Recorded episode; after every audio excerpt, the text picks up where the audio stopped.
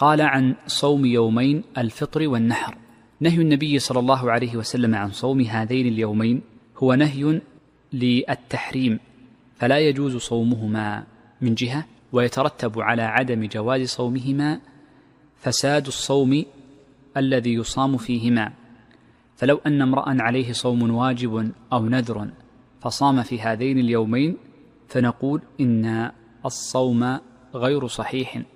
وليس بمجزئ لصائمه بل إن من تعمد الصوم في هذين اليومين فإنه إضافة لعدم قبول عمله فإنه يأثم. إذن فقول النبي صلى الله عليه وسلم أو فنهي النبي صلى الله عليه وسلم عن الصوم في هذين اليومين يفيد أمرين حرمة الفعل ولو فعل فيه فإنه لا يجزئ. ولو فعل فيه فإنه لا يجزئ.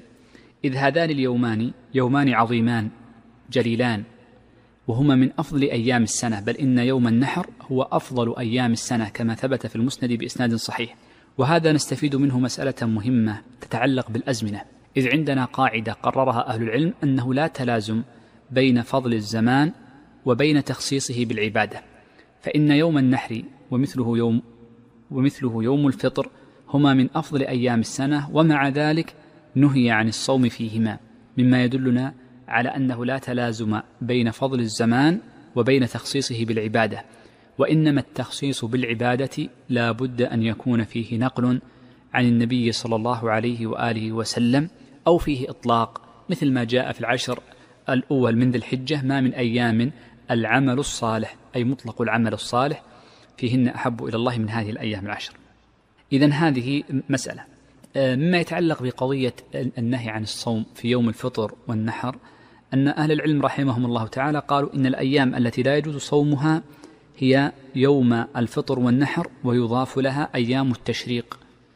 على الصحيح من قول أهل العلم لأن النبي صلى الله عليه وسلم ثبت عنه أنه قال عن أيام التشريق إنها أيام أكل وشرب فلا يجوز صيام أيام التشريق إلا ما ثبت استثناؤه من قضاء الصحابة رضي الله عنهم وإفتائهم وهو لمن لم لمن وجب عليه هدي التمتع أو القران وكان عاجزا عن صيامهما ولم يصم الثلاثة الأيام التي في الحج يوم عرفة وقبله فإنه يصومها في أيام التشريق وهذا يدلنا على أن تحريم صوم أيام التشريق أخف من تحريم صوم يومي النحر والفطر وهذا متقرر عند أهل العلم. فإن الشرور والمحرمات ليست على درجة واحدة بل بعضها يكون أشد من أشد من بعض.